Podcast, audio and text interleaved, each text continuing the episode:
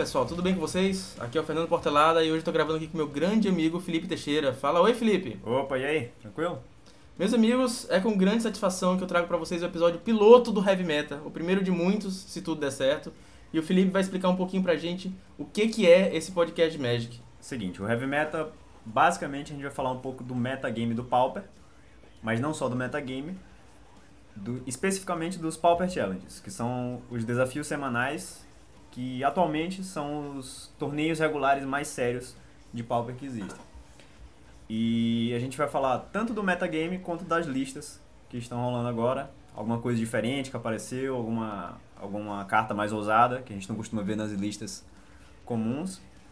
E é isso. E no fim de cada podcast vai ter o quê? Vai ter indicação de banda, porque aqui é o Heavy Meta. Heavy Metal. Uma coisa que eu queria também falar sobre o surgimento desse podcast é que depois da Blue Monday, que quem joga Pauper sabe que foi a manhã do dia 20 de maio, banimento do Gush, Daisy e Gitaxian Probe, o meta ficou uma loucura, cara. Porque teve challenge depois do banimento, teve challenge depois de Modern Horizons, de War of the Spark, teve challenge depois da unificação. Então o metagame, até hoje, e dia dessa gravação dia 29 de julho, mais de dois meses depois, e o meta ainda não se aquietou. A gente ainda não sabe direito qual é o top meta, o que está acontecendo. Estão surgindo novos decks, tem semana que dá agro, tem semana que dá, dá control. E o heavy meta surgiu também para falar um pouquinho disso. Então, sem mais delongas, bora falar de meta? Bora lá.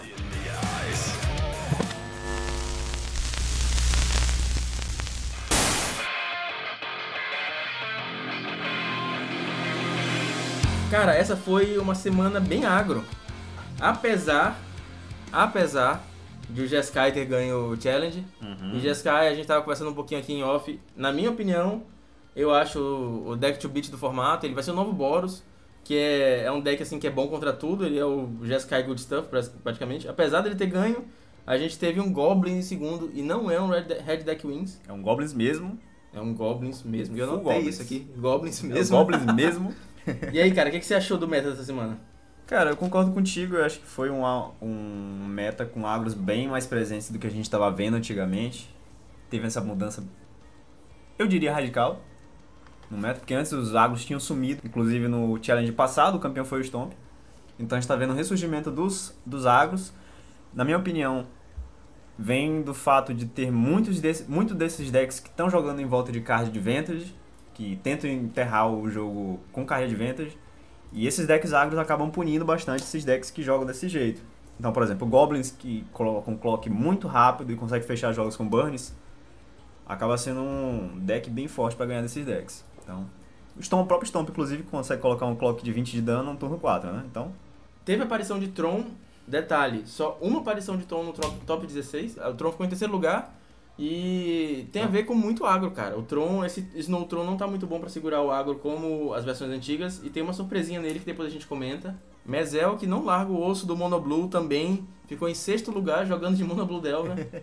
Não teve muita coisa diferente na lista dele. É uma lista bem padrão, só que ele substituiu os Daisy por Force Spike. Então tem um dado interessante também, é que apesar do Stomp ter ganho, o empatado na verdade, parece que eles splitaram a premiação da semana passada, o Stomp e o Mono White. Ah, o primeiro Stomp desse challenge ficou em 25º lugar. É uma é uma assim, é uma queda muito grande para um deck que ganhou semana passada. E a gente vê que a galera se preparou, tanto que o Jeskai do primeiro lugar já estava jogando com o Swilling Sandstorm já na, no sideboard. A galera tava querendo mesmo dar o hate pros agros. Mas eu queria só comentar antes de a gente partir para as listas do meta que a gente teve. Então, dentro do top 16, a gente teve 5 Jeskais, 4 Mono Red, sendo um Goblins, um Tron, um Mono White Heroic, um Boros. Esse é uma versão praticamente tradicional, ele só tinha um Moldrifter de diferença. Mono Blue, um Elfos, um Affinity e um Bolos. Então, apesar do grande número que a gente está vendo aqui de Jeskais e de Mono Reds, o top 16 foi relativ- relativamente variado. Teve bastante decks diferentes, fora esses, que estão fora da curva. Alguém arrisca a quantidade de astrolábio no top 16? A gente passou 18 minutos contando quantos astrolábios tinham aqui. A gente contou umas 7 vezes pra ficar bem certinho e deram 32 astrolábios no top 16. Eu conheço gente que já deve estar gritando ban pelo Twitter. Vamos falar de lista? Bora falar de lista. Tá, a primeira lista, eu quero muito falar desse Jeskai porque ele tem umas coisinhas, umas coisinhas safadas que ele botou aí. Ele tá jogando com Custódio Square de Mendek e ele tá jogando com duas Mystic Remora. É, é difícil ver Mystic Remora jogando. Teve aquele spike logo quando anunciaram a unificação e ela ficou 80 conto, baixou já para 16, 18, que era o preço normal.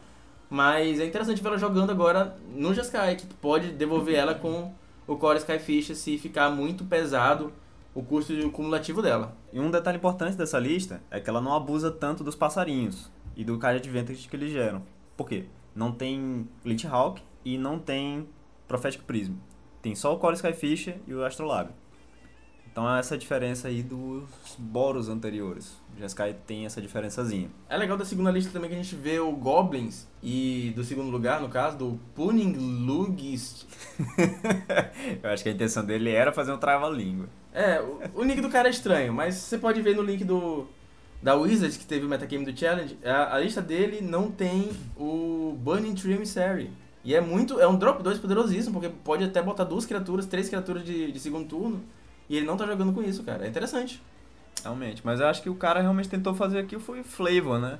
Apesar dele não utilizar, como o Fernando apontou aqui, o Burning Tree Emissary, acho que a ideia dele realmente foi colocar só Goblins. Porque ele poderia muito bem ter essa lista e ter um Burning Tree Emissary ali no meio.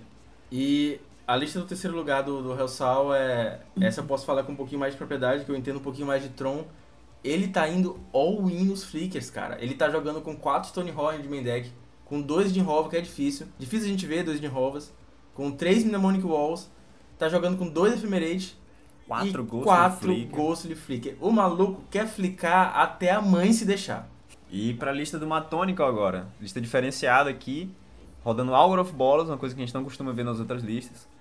E principalmente Spell Stutter Sprite. Spell Stutter Sprite. A cartinha que estava sumida, rodando só no R-Scred. E o Matônico aqui, ousado como sempre, trouxe Spell Stutter Sprite pra lista. Será que a gente vai ver um, uma no, um novo flavor de Jeskai rodando aí com mais fadinhas? E o detalhe importante, ele usa 4 Ephemerates, então acho que a ideia dele era exatamente abusar das Spell Stutter Sprites com o Ephemerate. Olha só essa técnica interessante. Não tinha percebido, é por isso que a gente tem duas pessoas nesse podcast.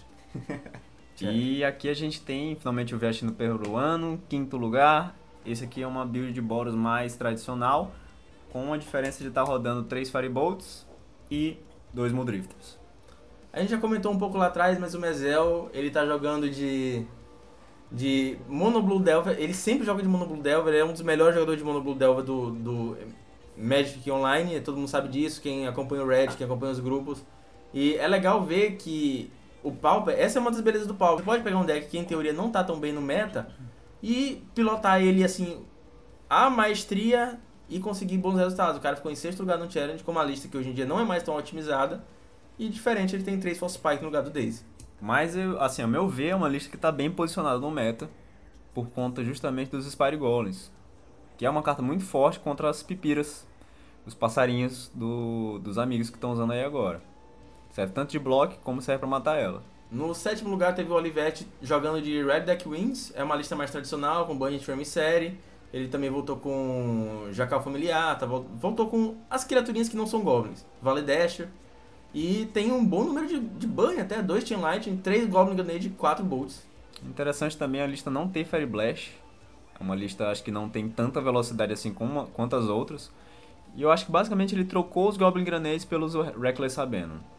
Oitavo lugar teve aquele elfozinho, lista bem tradicional. Não tem mais aquela ilhazinha para jogar com o Distant Melody. Ele tá jogando com 4 Lead de Stampede e 4 Winding Way para achar mais elfos e para encher o campo.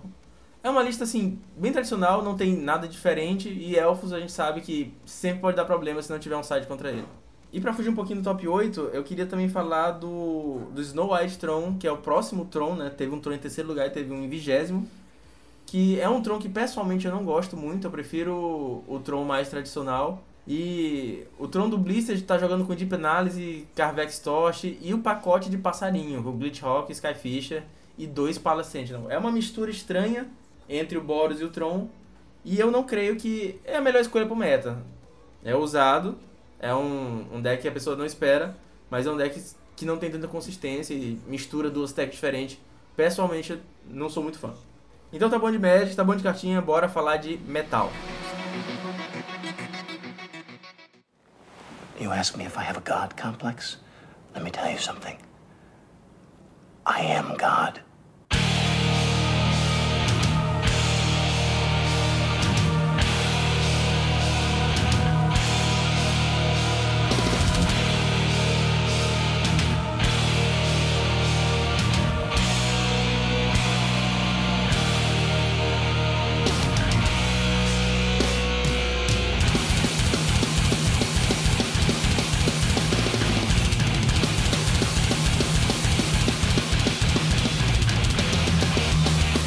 Cara, a minha indicação de hoje é uma banda que a gente apelidou de Fake Blind Guardian, um dos muitos. É o Persuader. O Persuader é uma banda de power metal alemão muito parecida com o Blind Guardian e inclusive é formado pelo ex-baterista da banda. Ele saiu do Blind Guardian após o Night at the Opera em 2002. E a gente sabe que o som do Blind Guardian vem mudando muito com, com o passar dos anos. E o Persuader, é, que vocês estão ouvindo aí ao fundo agora, ele tem um som mais cru, lembra um pouco o Blind Guardian das antigas. Essa música aí é Twisted Eyes, eu indico bastante. Gosto muito. Tá indicado Persuader, Rogerinho. Então a minha indicação hoje vai ser Soilwork, uma banda de metal com gutural, mas ele tem uma pegada melódica. Então pra quem gosta de curtir uma melodia na música, essa é uma banda que eu, que eu gosto bastante. E a música que eu vou indicar deles se chama Nurturing Glance. Vocês estão ouvindo lá no fundo agora.